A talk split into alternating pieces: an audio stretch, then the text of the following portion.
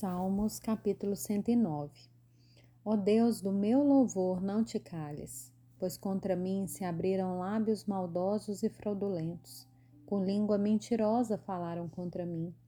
Cercam-me com palavras odiosas e me atacam sem motivo.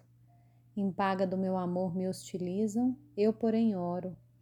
Pagaram-me o bem com mal, com amor ou com ódio. Suscita contra ele um ímpio e que à sua direita esteja um acusador. Quando julgarem, que ele seja condenado e que a oração dele seja tida como pecado. Sejam poucos os seus dias e outro tome o seu encargo. Fiquem órfãos os seus filhos e viúva sua esposa.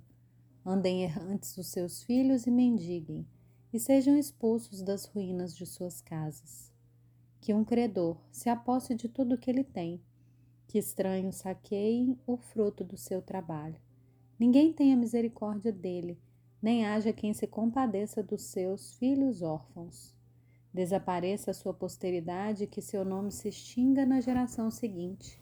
Que a iniquidade de seus pais fique viva na memória do Senhor e não se apague o pecado de sua mãe. Permaneçam ante os olhos do Senhor, para que faça desaparecer na terra sua memória porque ele não se lembrou de usar de misericórdia, mas perseguiu o pobre e o necessitado, bem como o quebrantado de coração, para os entregar à morte. Amou a maldição, que ela o apanhe. Não quis a bênção, que ela se afaste dele. Vestiu-se de maldição como de uma túnica, que ela penetre como água no seu interior e nos seus ossos como azeite. Seja para ele como roupa que o cobre e como cinto com que sempre se cinge. Que esta seja da parte do Senhor a recompensa dos que me acusam e dos que falam mal de mim. Mas tu, Senhor, age por mim, por amor do teu nome. Livra-me, porque é boa a tua misericórdia. Porque sou pobre e necessitado, e dentro de mim sinto ferido o coração.